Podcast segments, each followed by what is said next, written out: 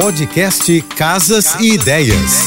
Dicas de arquitetura e design para decorar sua casa com Manu Miller. Muitos me perguntam para que serve um rodapé. Então, para quem não sabe, atenção. Na decoração, um rodapé serve tanto para propósitos funcionais quanto estéticos. Ele protege as paredes de danos como arranhões e batidas causados por móveis, aspiradores de pó, vassouras e outros objetos. Rodapé proporciona um acabamento estético às paredes, cobrindo a junção entre o piso e a parede, criando um visual mais completo e polido para o ambiente. Ocultação de imperfeições e esconder fios também faz parte da sua função. Em algumas situações, ele pode ter propriedades que ajudam a absorver ou isolar o som contribuindo para um ambiente mais silencioso. As características e uso do rodapé podem variar dependendo das necessidades específicas de cada ambiente e do estilo de decoração. Por exemplo, em ambientes comerciais, o rodapé pode ser personalizado com logotipos, cores